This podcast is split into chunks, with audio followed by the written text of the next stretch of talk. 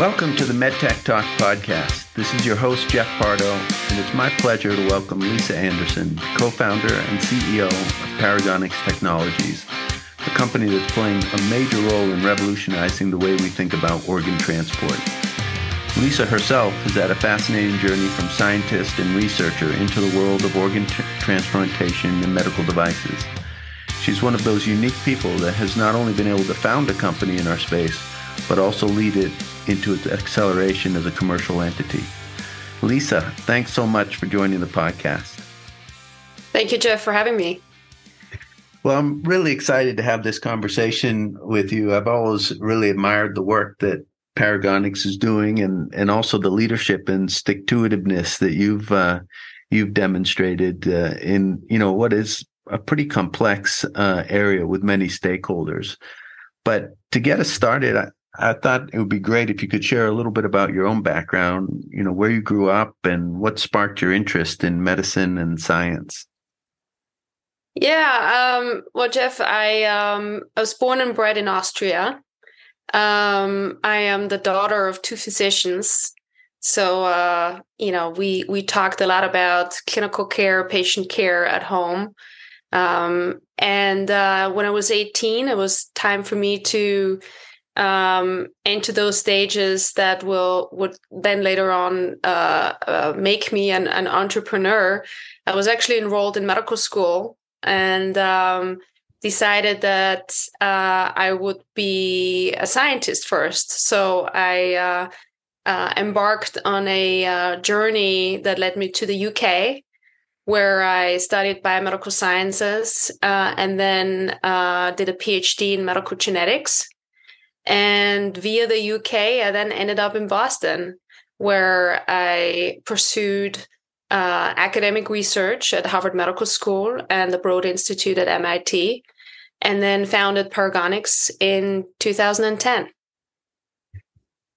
Tell us a little bit about what what was your area of uh, research when you were when you were at Harvard and, and before.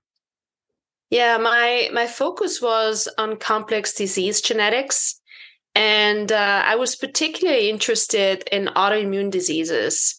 Um, so, type 1 diabetes, multiple sclerosis, uh, those were the diseases that I focused on. And funnily enough, uh, it was actually this research that then uh, led me to transplantation um, because as I was studying organs such as the pancreas, I discovered how donor organs are transported uh, for transplantation. So uh, it's uh, uh, it wasn't a direct path into transplant, but um, I think my research had had me very well prepared to look out for unmet needs in this area. And was there was there kind of a moment when you realized just exactly how it was done in in treating these organs and and sort of the light flash for you that there's got to be a better way? How, tell us a little bit about that. Yeah, Jeff, there, there really was a moment. Um, you know, seeing a human organ, um, I think for most people, it um, uh, elicits a certain you know set of emotions and reactions uh, especially since you know any organ whether it's donated for research or transplantation that organ has been left by somebody by a donor hero. And um, so i did have a, a particular moment. And this moment happened in a research lab where um, as part of my research for type 1 diabetes um, I uh, became interested in in the human pancreas and and I actually uh, uh, saw how a human pancreas was delivered into the laboratory. Um, it came in a uh, in a box in a cool box filled with crushed ice, and uh, when I saw that, I kind of thought like, wow, um, they're sending human pancreas organs uh, in a box, completely uncontrolled and unmonitored how are they doing that for transplant? And um, well, I found out that uh, this was sort of the standard of care for human transplantation. Um, these organs were recovered from from donors, and then um, placed into a series of sterile plastic bags filled with a preservation solution. And then this assembly is is placed into a um, an ice cooler filled with crushed ice. And it was so not 21st century like that I was shocked. I was like, this is unbelievable that there are no devices to control the transport of organs. And so um, it was about a year and a half later when I said, you know, I know enough about this now, about this huge issue, that um, I really put um, uh, uh, put all my research together in this area and said, you know, we we've got to do something about this. There's got to be a better way to transport these organs. And it's you know it's probably like self evident, you know, why it's not a great solution, but what, to the to uh, have it transported in in a cooler. But what actually happens to an organ when it's subject to changing temperatures or or you know too much cold on one side versus less on the other. What can you talk a little bit about what actually happens to the organ? Yeah so the intent uh, is to cool an organ down uh, sufficiently to reduce the um, uh, metabolic demand of the organ right? To basically slow its metabolism down. Um, and thereby preserving the tissue and the cells and the whole organ until it reaches that transplant recipient. The problem is that um, ice and a cool box um, really doesn't provide for a standardized and monitored uh, mechanism of doing that correctly. Um, so when we when we think about putting things on ice, we actually think about the hypothermia uh, that we'd like to harness here. Yeah, we'd, we'd like to have the benefit of hypothermia, uh, meaning temperatures between four and eight degrees Celsius. It's just not a very good way of doing it when you place it into a cooler where ice is really really not at four to four degrees Celsius. It, it's it's at zero Celsius. So what happens to the organ is it rapidly cools down to freezing temperatures and then you can't really control that temperature during transport. So what happens to the organ is it's not only getting too cold in certain places, it may also get too warm in other places. So you have temperature gradients across the organ on top of that injurious uh, freezing injury. And and practically speaking, what does that mean in terms of how many organs end up not being actually implantable? You know that's a very difficult uh, statistic and and uh, um, the, the the the real i mean the reason for organ shortages has is is complex um, and and really involves um, you know the organ utilization rate per donor how many organs actually make it into recipient. Um, but the, the real issue here with organs being placed in an ice cooler for transport is that it impacts patient outcomes. Mm. Um, you know, a third of all patients across the solid organ transplants uh, experience a, a, complication right after transplantation, uh, which is called primary graft dysfunction or early allograft dysfunction uh, or delayed graft function, graft being the organ.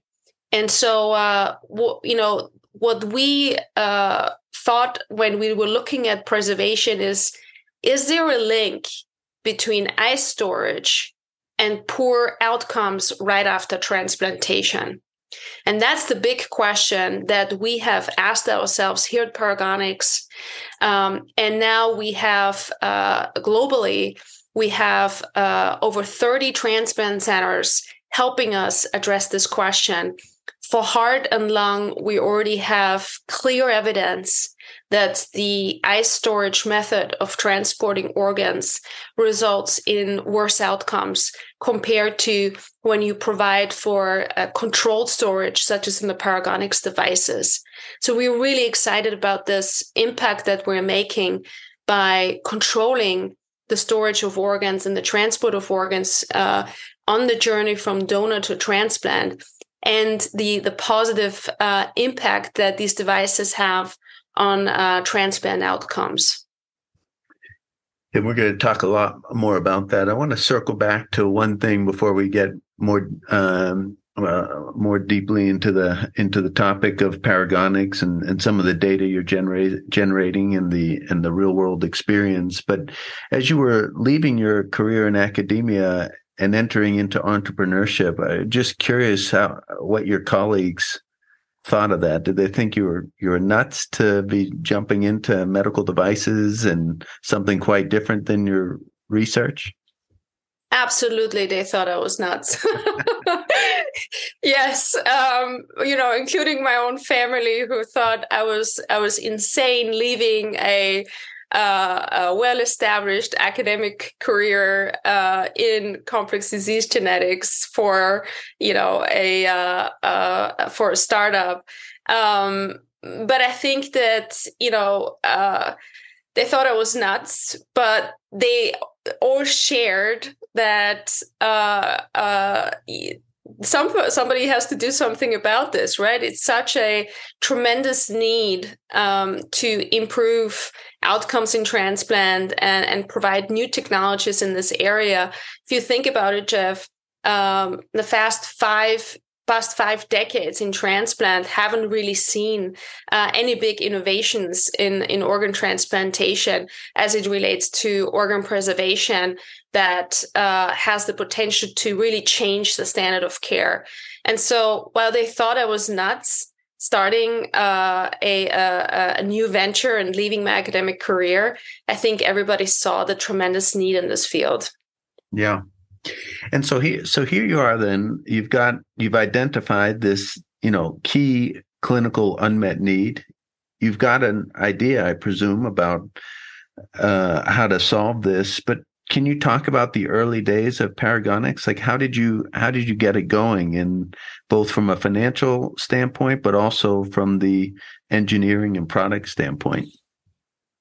Yeah, um, you know they always say there's there's no straight line in startups and i think that that's exactly what we also experienced. It, it for me uh, starting off this company it was very important to really understand the clinical environment the stakeholders involved uh, the complexity of these cases.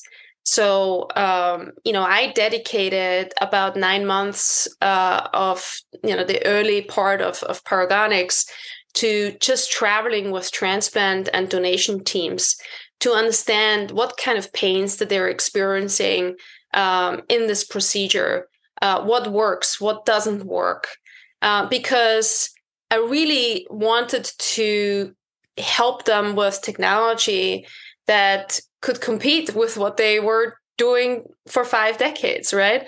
And if you think about it, our competition here is an ice chest.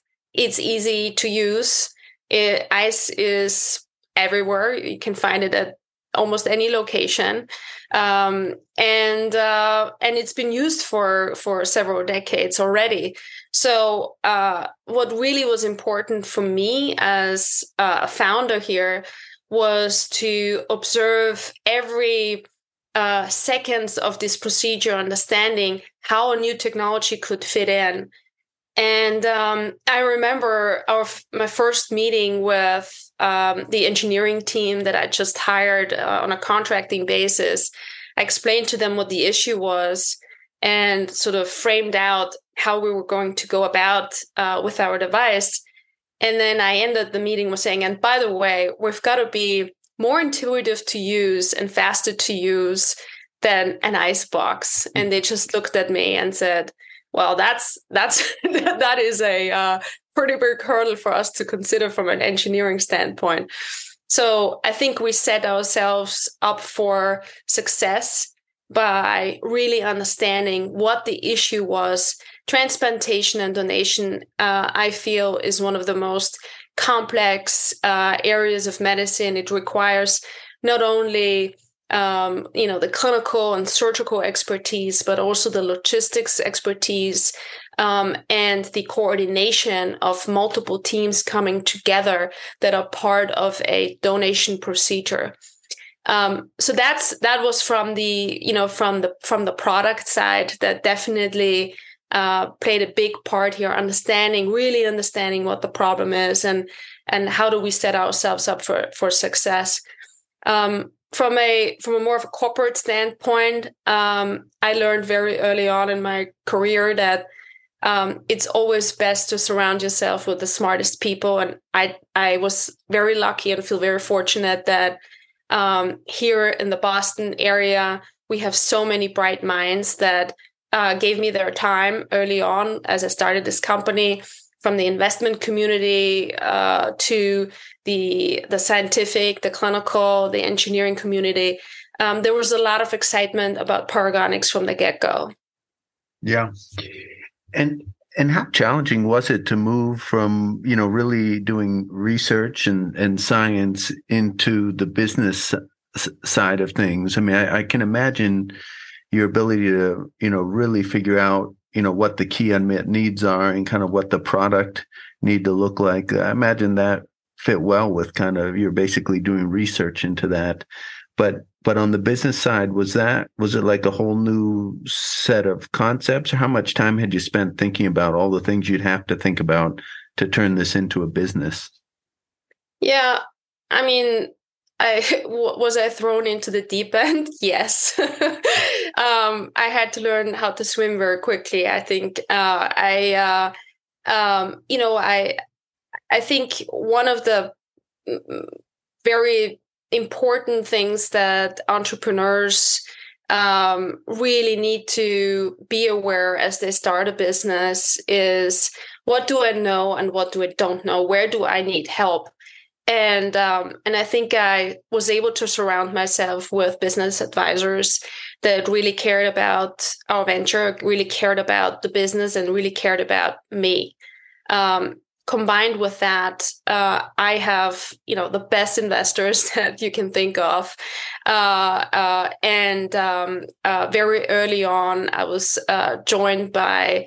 Uh, especially two investors that have been instrumental to the success of this company, very successful business people that provided a ton of guidance, and I couldn't get enough of their guidance. So I think the combination of surrounding myself with uh, business advisors and with the, the right investors was absolutely key in me being able to transition into this business and uh, take over more and more of the business um, responsibilities. Um, I actually, uh, you know, as you uh, saw my background, I actually served the company as president and chief operating officer for a number of years and I partnered with uh, a wonderful um, chief executive officer who ran a company. And I was really uh, working and collaborating with him shoulder to shoulder to build this business.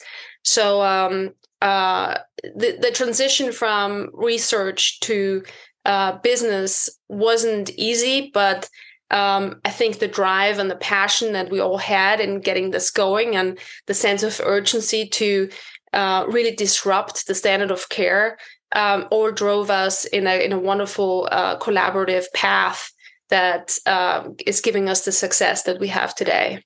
Yeah.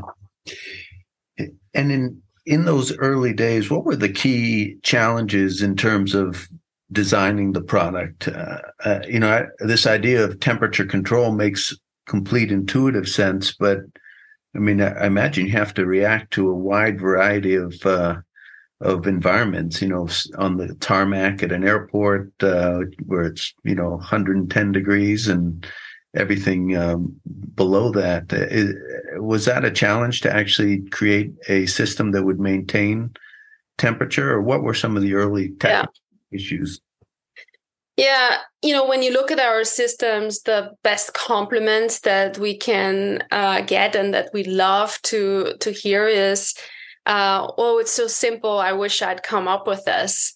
Um, but there's years and years of uh, research and development and uh, and iterations uh, involved. And uh, you know, if you think about the complexity of donation and transplantation, where you have to account for um, actually every case that happens in the United States today is is an N of one, right? Is it's it's a new environment that our devices are used in, and they have to uh, play in these complex, uh, high stakes environments uh, where there is simply no room for failure. And so the robustness of the system, the uh, that standardization, and the ability for our surgeons to use our devices, you know, at, at three o'clock in the morning, that's important and uh, that took quite a bit of time. So um, there is actually a lot of complexity behind our products, and um, it, our intent is to make it as uh, intuitive and elegantly simple as as possible, so that it does fit into that complex clinical environment. And as you were as you were out on the road, really understanding this whole process? I mean, temperature controls a clear unmet need. What were some of the other needs that you identified as you, as you were out there in the field? Yeah, it's uh, you know one of the other important uh, areas that we have uh, been able to contribute to in a meaningful way is as uh, donation and transplantation involves you know multiple medical teams multiple uh, centers like there's a donor hospital and there's a transplant center and these organs are traveling between two hospitals or more hospitals. Um, so what we have started to innovate in and provide solutions for is in the tracking of uh, these organs and our devices but also in the tracking of all of the clinical milestones that are involved in a donation procedure.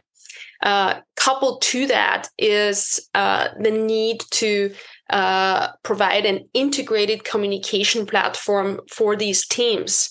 Uh, just imagine uh, a, a, part of a transplant team, you know, flying out to another city to procure an organ. Well, they have the, the the the part of the team that stays at home at the recipient institution needs to know and be in the know of this donation procedure. So we have provided the an, a, a, digital platform that provides a comprehensive solution to many of the pain points that these teams uh, uh, generally have as they are part of this procurement process for organs. So this is a very important uh, area, and we uh, have actually uh, now expanded our own internal team to continue to innovate this in this area because I think uh, transplantation has really been overlooked by many in terms of providing digital solutions for. Um, but Jeff, I have to tell you that you know when when we uh, talked with our clinicians and surgeons many years ago uh, for you know I requested often a wish list. What what would they like to see in an organ preservation and transport device? And I still have this list on on a long PowerPoint slide. Mm-hmm. It it's probably has about 400 different things on it. Yeah. Wow. And uh, I think had I not uh, been very firm with we want to change the standard of care with a simple to use intuitive solution that provides superior clinical outcomes. I might have gotten sidetracked and actually incorporated many of the things that uh, they they requested, and I can tell you that would have not only prolonged our uh, uh, development path, but I also think it would have provided for a complex device mm. in a complex clinical situation. And that's not what we set out to do for Paragonix. We wanted to provide a simple device that provides superior clinical outcomes and that is uh, easy to use and has an intuitive user profile uh, uh, when uh, these recoveries occur. So uh, we basically struck out 399 of uh, the things on this wish list and stuck with one thing we provide them with superior organ preservation. Uh, and I'm very glad we were very disciplined in this approach. Yeah, and that you know that takes enormous discipline. I mean, you, you know, you, you you know, there's a real value in being customer focused and customer centric, but at the same time, you know, perfection can be the enemy of of the of the good and getting something out there that's already a tremendous. That's right. Uh, so that's yeah, that that really resonates. Um, so so as you as you started then designing the first technology, how, how did that go? Was there how close is the original concept to where you are now? Yeah, the, the original concept um, was a heart product. Um, and this is called the Paragonix SherpaPak cardiac transport system. Um, and of course, there were many iterations of this product, but uh, the product we launched in uh, 2019 is the product that now preserves over 35% of organs tra- uh, of hearts uh, transplanted in the United States. So uh, we yes, we did spend several years in R and D and made sure that we had the right product uh, as we went to market because we needed to get this right. You know, you only get one chance to really uh, transform a market, and um, we uh, uh, when we launched the product very early on, even though we didn't have clinical data at that point, we knew we had a winner. And the reason why we knew we had a winner is, is the feedback from the surgeons was always the same after the use of the product. It's intuitive, it's easy to use. When I take the heart out of the Paragonix Sherpa cardiac transport system, the hearts feel different. And upon implantation, our recipients are doing better. So uh, we we we are uh, obviously gratified that this uh, the clinical data that we've generated um, confirms this very early uh, you know anecdotal feedback that we received three years ago. Uh, but this is the product that uh, we currently have for the heart market. We then, based on the success, we then adapted the concept to lungs and now livers. And for for lungs, we're seeing the very same traction that we had for uh, heart, uh, and so do we liver as well. So the the concept of optimizing this hypothermic therapeutic uh, therapeutic protective effect uh, in our devices um, holds across organs. And uh, for us, it's now about the commercial execution and uh, continuing to generate clinical evidence to really um, uh, uh, change the standard of care also for lung and liver, just like what we did in, in heart transplantation. And and what I really love about what you're you're describing, it's it's this really solutions oriented approach uh, as opposed to being you know just a, a technology that's inserted into an existing process it seems to me that by melding the digital aspect and the service aspect with the technology, you've created, you know, a, a, solution for for all the stakeholders. It's not, you know, it's not just the procedure itself that goes better, but the whole process runs more smoothly. Is is that something that evolved over time, or was that always your vision? No, it evolved over time. Uh, but now looking back, I, I would love to say it was my vision, mm. uh, but it really evolved over time as we got to know our customers more closely, as we uh, had the privilege of becoming uh, more a part of their team uh, uh, doing these cases uh, with our transparent partners. Um, so we started off with the product. Um, and then we added the digital component. And um, it was interesting because uh, you know um, we we did not intend to uh, add a, a, services side of our business, but it became very apparent that our customers trust us, trust Paragonix trust the Paragonix team to carry these life saving organs uh, from the site of donation to a recipient in our devices.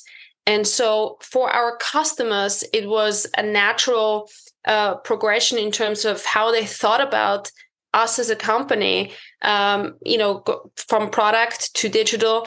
Uh, you know, first uh, last year, I think at the beginning of last year, I received my first call saying, Lisa, our hearts they already come on your our devices. Uh, we already use your digital applications wouldn't it be great if you could just organize that entire uh, procedure uh, for us uh, that it would include the uh, coordination and the organization of the surgical team uh, for a donor procurement.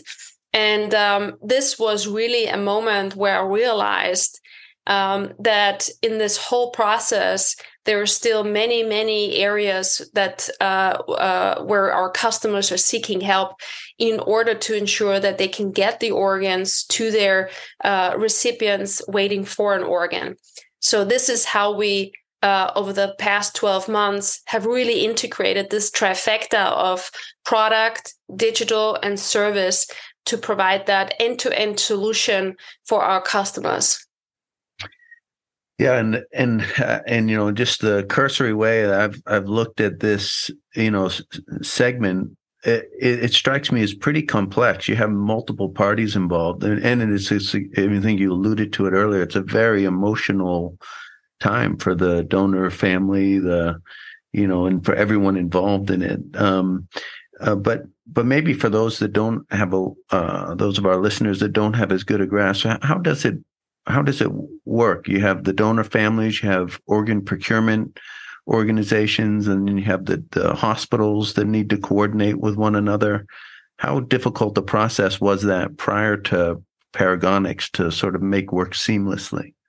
Yeah, so it's it's actually a fascinating field uh, of medicine uh, that really depends on the collaboration and partnership uh, between transplant centers, between uh, transplant centers and donor hospitals, and then also these incredible organizations called organ procurement organizations. There are 57 of them in the United States serving 250 transplant centers. So the organ procurement organizations uh, take care of the organ donation process, and so they're they're part of this uh, organ donor management.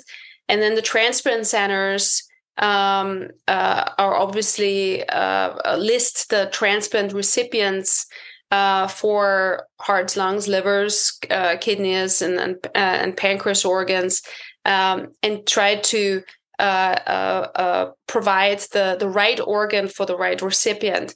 So this is a complex process, and if you think about it, there are about three thousand donor hospitals in the United States.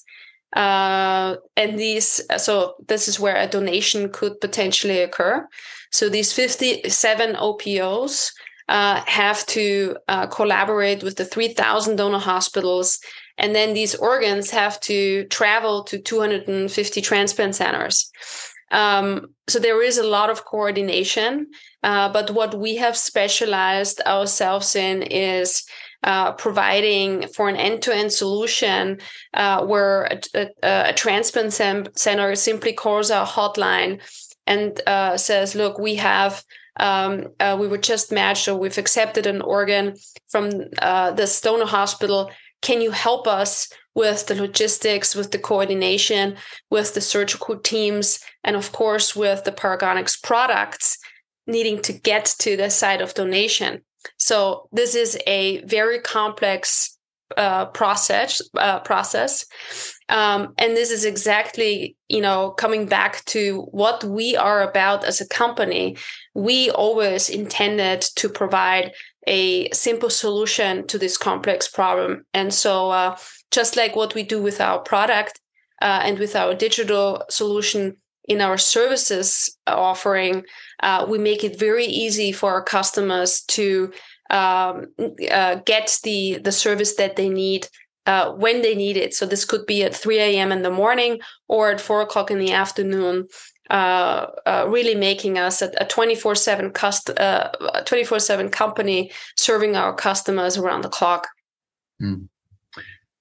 Now, now getting in getting going with this, you decided to focus on the heart first, and, and why? Why was that? And and and maybe as a follow on to that, how different are the systems from organ to organ?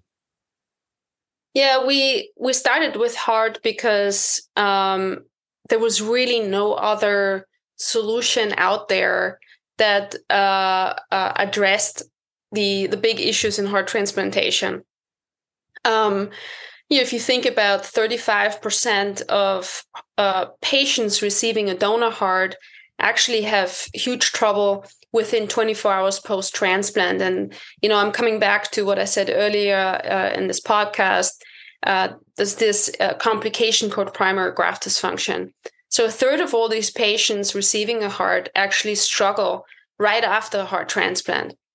And to us, this was unacceptable because we knew that our hypothesis was that with improved preservation, you could reduce this complication rate. Um, so it was a, a, very interesting market for us to immediately provide a solution for. Um, and um, and so that's how we chose heart as a as a as our, as our first market. Now, in terms of the other markets, uh, I think lung was also chosen as the second market based on similar metrics. You know, there's really nothing out there that could uh, provide the support these the lungs need during transport. But as we think about the other organs, the concept uh, that we apply to the different organ systems is the same. It is perfecting hypothermia and monitoring these organs during transport uh, continuously and reporting that out to the clinicians so they have control and oversight over the uh, organ conditions during transport. Yeah, that's really interesting. So, as you see things evolving, you have heart, you have lung. Well, what what is what is next for Paragonix? Yeah, so we are in the midst of uh, our commercial uh, introduction of LiverGuard, which is a uh, liver donor preservation, donor organ preservation device. So liver is um, our first abdominal uh, market that we're going after. Um, and then we also see a tremendous opportunity to improve kidney transport. You know, kidney from a just a number standpoint is the highest um, uh, volume uh, in terms of all the uh, organ systems. Uh, but there are huge issues uh, with um, uh, organ with kidney transport right now. Um, many kidneys have flown across the nation, and it's very difficult with the current technology to really provide that care that these kidneys need as they travel from city to city, often over very large distances. So, with our unique um, design and architecture, we can provide for a device that uh, uh, solves for many of the logistical issues that um, have uh, really shown to be an impediment uh, for current technology. I just recently saw that in a New England Journal of Medicine paper where they looked at kidney preservation, that close to a third of, of kidneys couldn't receive the treatment or the the, the preservation that that uh, we are we are planning for with our devices because of these logistical issues. So it's a very large unmet need that uh, we believe we can make a very meaningful and uh, uh a strong impact on um, within the next 12 to 18 months. And that and that raises uh, you know another question for me and because this is clearly for these patients in need when they can get access to a, an organ. I mean it's it's the best procedure right? It's a life-saving often procedure for them and and yet we're still fairly constrained in our ability to um, really s- supply organs uh, to these patients in need as you look at Paragonix, do you see Paragonix as being able to expand the overall supply of organs, or is it more the focus to just improve the quality of kind of the existing uh, organ supply? Our primary objective is to improve the post transplant outcomes with the existing organs that are available. Yeah. Um, I love expansion markets and I love to think about how we can expand the market. But there are, you know, 50,000 organ transplants in the United States every year, and we need to improve outcomes on those.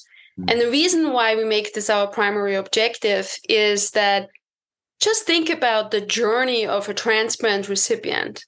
Uh, years of poor health and uh, which you know at some point culminates in organ failure whether that's kidney whether that's liver or heart so uh, a tremendous amount uh, uh, of time spent waiting for an organ.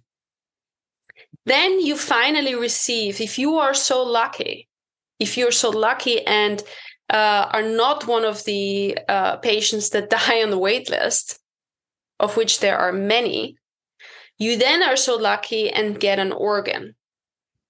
We fundamentally believe we've got to improve the system so that we can make sure that these patients get every possible advantage when they get this life saving gift that a donor patient heroically left for another individual on this earth. Mm. And every possible advantage is not uh, is it's actually our company slogan wasn't made up by us it was made up by a transplant recipient looking at our devices and and just telling me as lisa what you guys are doing is you're giving every possible advantage for a transplant recipient so we are really concerned about all organs and how we can improve patient outcomes first and foremost with the current organs with the number of organs that are currently transplanted. Um, however with the improvement in preservation that we're providing with our existing devices as well as with our pipeline products uh, we are entering the expansion market in transplantation and what this looks like is that we are able to take organs that uh, don't come from the best sort of uh, donor recipient combination. Yeah, they're called extended criteria uh, donor organs, for example.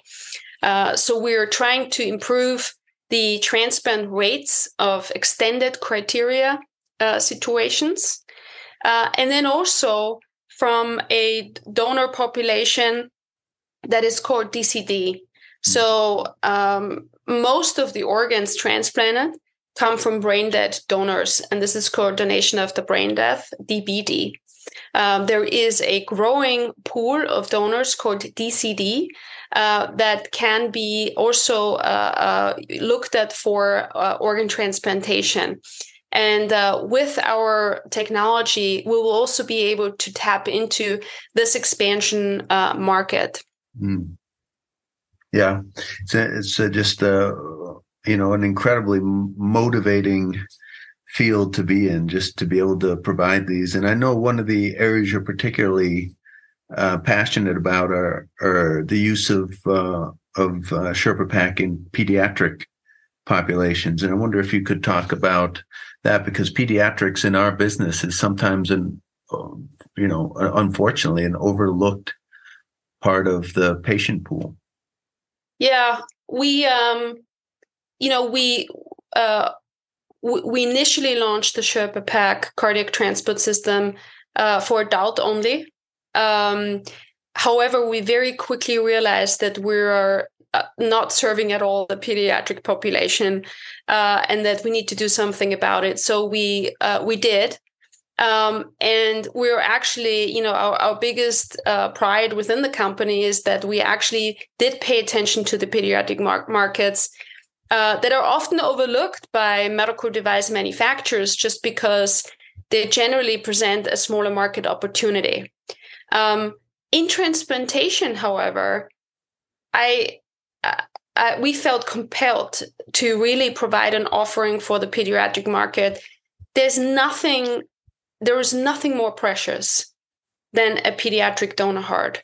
And there is nothing more important than a pediatric heart transplant recipient receiving every possible advantage with our devices. And this is why we have dedicated so much resources and so much effort and into this uh, into the pediatric market opportunity. Um, and uh, over the years, we have also um, uh, created now a large body of evidence with our own clinical data in pediatrics. Uh, but as I said, uh, the the attention here on the pediatric market has been incredibly rewarding, and um, we just can't wait. You know how uh, about other opportunities in this market and how we can help uh, as a company. We also um, provide pediatric support for both uh, the, the lung and, and liver community as well now, based on our learnings from from the heart uh, market.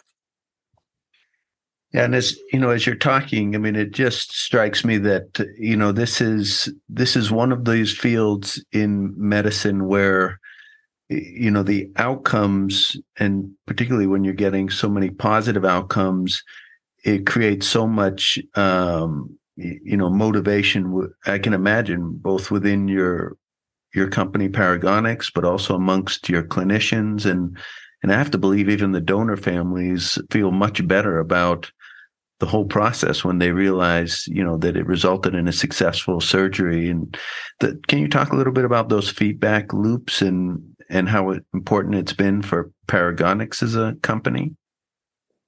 Yeah, so you know, the in terms of the, the, the feedback loops, like how these positive experiences, you know, from the field how they feed back into into the company this is this is almost a daily occurrence. So we uh, you know we uh, uh, we celebrate the small as well as the big wins and uh, uh, contributions that we make. Um, it is one of the most um, humbling opportunities i always say in, in any kind of career to actually make a meaningful impact uh, in a market. But it is the the uh, most important driver for our company and uh, for our staff to really hear the impact that we're making. And we're hearing it from organ procurement organizations, we're hearing it from transplant centers, we're hearing it from uh, transplant recipients, and we're hearing it from those that are awaiting uh, an organ. So to be part and to meaningfully contribute in the journey from organ donation to you know saving a life um, that's exactly what our team our entire team whether it's field team or office based team that's what we were a part of and uh, we savor those moments we savor the contributions that we make um, but we also uh, make it the uh, really the the the the core of what we do here at Paragonix. We serve uh, our patients, and when I say patients, it's both the recipient patient that is awaiting an organ. We also, however, serve the donor patient who um, uh, uh, decided to donate these organs uh, for the extension of life in somebody else. Mm. So this is a, a huge driver for um, our our passion in the field, uh, which ultimately gives us the success that we're that we're seeing. Mm. Yeah, absolutely. So one of the things I wanted to circle back to, and you alluded it, to it earlier, is you, you know you started as as the you know founder in this business. You became the president and COO. You ultimately became the CEO, and you know not not many founders can make that transition from from, from you know really the the founding of the technology to actually running the whole business and i'm i'm curious how you know how was that a difficult process and what, what were some of the challenges you overcame as you as you moved along that trajectory yeah so you know i transitioned from COO to CEO um, at the close of our Series A financing in early 2021. Um, and this also coincided with the retirement of the former CEO. Um, it was uh, not a difficult transition for me. Uh, and the reason for that is I think I had sort of many years in preparation for the job um, I think I always wanted the job. And boy, did it feel good when it finally happened. Um, but I couldn't have done it with without the uh, support from the team, uh, from our board of directors, um, and from at the end of the day from from all of our shareholders that are part of Paragonix. Um, the internally nothing changed uh, because i was pretty much uh, you know, uh, uh, collaborating very closely with the former CEO anyway. So I think internally that transition wasn't felt very much. Um, externally, it did change. Um, uh, it did change. I could feel a change. I can't really describe it, but uh, uh, I, you know, suddenly received I don't know how many congratulatory emails about the transition, and I wasn't even, you know, aware that so many people were watching us. So it it felt really good. Uh, so the transition was very positive. Um, and I could feel the support from the entire uh, community, especially here in Boston, uh, with a medtech community that's so strong and so collaborative. Yeah. And did you was one of the the areas of transition? I mean, obviously you're very, you know, you've had to really sort of in founding this, you know, be kind of the um, the person out there in the field uh, proselytizing the this as you know uh, something that can really improve the standard of care. As you moved into that CEO role, I imagine you you have much more exposure to investors. And is it the, a similar type of of thing, or how different is that? Was that relationship as you became the CEO to now also being the one primarily responsible for for keeping the business financed? Yeah, so that portion only really hit me recently uh, as we were raising our Series B financing. Um, you know, up to up to and including the transition, uh, we uh, uh we really had no institutional capital uh, in the company. So we're privately funded uh, by individuals who deeply care about transplantation. Um, and um, I would say, you know, this this part of the journey really only became uh, more real uh, in the last two quarters as we started uh, the our, to kick off our Series B financing. Yeah, yeah. So maybe transitioning a, a little bit, uh, you know, because not only have you sort of operationally uh, you know, your role has changed, evolved operationally, but the company has undergone enormous mm-hmm. changes since the early days. And now you're, you're kind of squarely in, you know, growth mode in terms of making this as, as available as you can. But one of the key parts of it, and again, you've touched on this earlier, was the clinical data.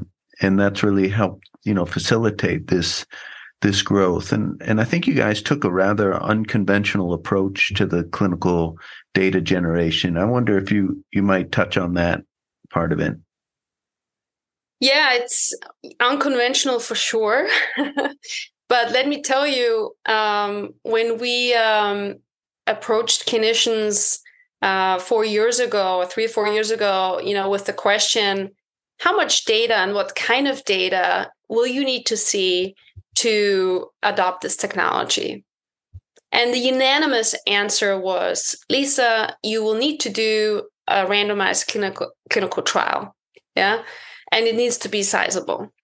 Um, and um, I thought about this answer a lot, and it didn't make sense to me. And it didn't make sense to me uh, because transplantation is a highly dynamic market. It's a highly dynamic clinical situation for any program that is doing uh, heart, liver, or lung transplantation in the US. And when I say dynamic, is the field is constantly reflecting on itself, trying to optimize uh, the system. So there are changes happening not only system wide across the US, but there are also programmatic changes happening within transplant centers year after year. And so we took uh, an approach that basically involved uh, a registry, meaning that we would, our intent was to collect uh, as much data on commercial use of the product as possible. And uh, in March of 2020, uh, we launched our heart registry, the Guardian Heart Registry. And if you remember March 2020, um, the feedback on that was uh, you guys are crazy launching a registry uh, at, the you know the start of, of a pandemic, but we did it, and actually centers had plenty of time to enroll patients and submit data, which means that now in February of 2023, we have built the largest clinical database specifically focused in heart preservation and technology. Uh, we have over 1,500 patients enrolled. Uh, and this database really represents a, uh, a, rich resource for the clinical community to ask the right questions about how do we improve heart preservation and what impact does it have uh, on heart on, on on outcomes.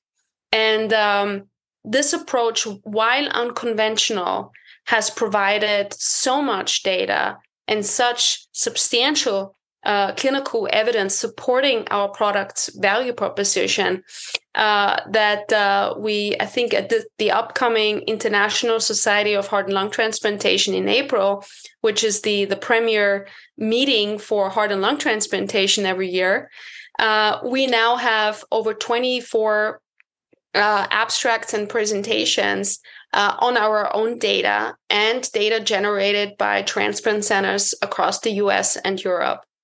Um, so we really see this clinical data generation not just the means to support the use of our product, but also give back to the clinical community so that we can address the questions in a scientific uh, way with large data sets. Yeah. And, you know, I mean, it raises such an interesting topic for, for our field because, you know, this is not to diminish the need for RCTs and, you know, in certain contexts, but the things that an RCT can't do is really replicate a real world environment. And I, I wonder if you could talk about, yeah. about that a little bit. Yeah. So, you know, uh, RCTs, obviously, you know, uh, I, I, I'm not going to argue this point academically, but as it relates to transplantation, uh, I think one of the drawbacks is that you have so many exclusion or inclusion criteria that you're almost just looking at the ideal case, right? And uh, what we've been able to do with a registry approach that does collect real world evidence is to support the value proposition for the use of our product that wasn't quite uh, intuitive. Yeah, it wasn't. Uh, it wasn't uh, uh um, uh a, a, subgroup that clinicians were thinking of. What we've been able to do with this real world evidence is show transplant centers it really doesn't matter whether you were looking at, at uh, you know long ischemic time, long out of body times versus short whether you use it in the adult population or pediatric population, whether your patients have uh, mechanical circulatory, circulatory support prior to transplant or not. In a multitude of complex clinical situations, we have now been able to show clinical value proposition for the product that we believe would not have been captured in an RCT. And that's really where the value of this data set comes in. Yeah and it's just you know it's what strikes me about what you and the team have done at Paragonix is you've innovated not only on the technology and, and not only on the business model and all the the digital and service aspects, but but also in your approach to you know how you how you uh, generate the clinical data that's going to be most impactful. And I think that's you know it's uh, I think something that we all need to bear in mind is that innovation takes place in multiple multiple dimensions in in these companies. And so maybe as we, you know, as we close out the session, one thing I wanted to ask you about was uh, the name SherpaPak, because as I, am sitting here reflecting a little bit on that name, and actually, it's really an ingenious name. But I'm curious, how, how did you come up with it, or who came up with it in the company? I think I might have had something to do with it. um, I'm uh I uh, I love hiking and um, just prior to uh, founding Paragonix, I had climbed Mount Kilimanjaro. And uh, the only reason why I climbed Mount Kilimanjaro was because of the help of, uh, uh, well, they're not called Sherpas there, but because of the help of uh, people carrying food and tents up the mountain. Uh, so uh, uh, you know, it, it sort of reflected my feeling of we're really bringing something uh, uh, we're trying to elevate the field, you know, in terms of uh, uh, really reaching new heights. But we are also carrying life-saving organs in our devices, and and I thought that the name reflected the uh, incredible work and the incredible effort and dedication that um, Sherpas have. Absolutely. I think that's a great place to round this uh, episode out. But Lisa, just uh, tremendous work at Paragonix. and um, uh, you know you're having a huge impact on uh, on patient care and uh, and in an incredibly important field. So I can't thank you enough for for joining the podcast today. Thank you, Jeff. I thoroughly enjoyed the conversation, and uh, I'm glad that uh, you were able to shine some light uh, with this uh, information exchange uh, into transplantation and donation. Thank you. Thanks.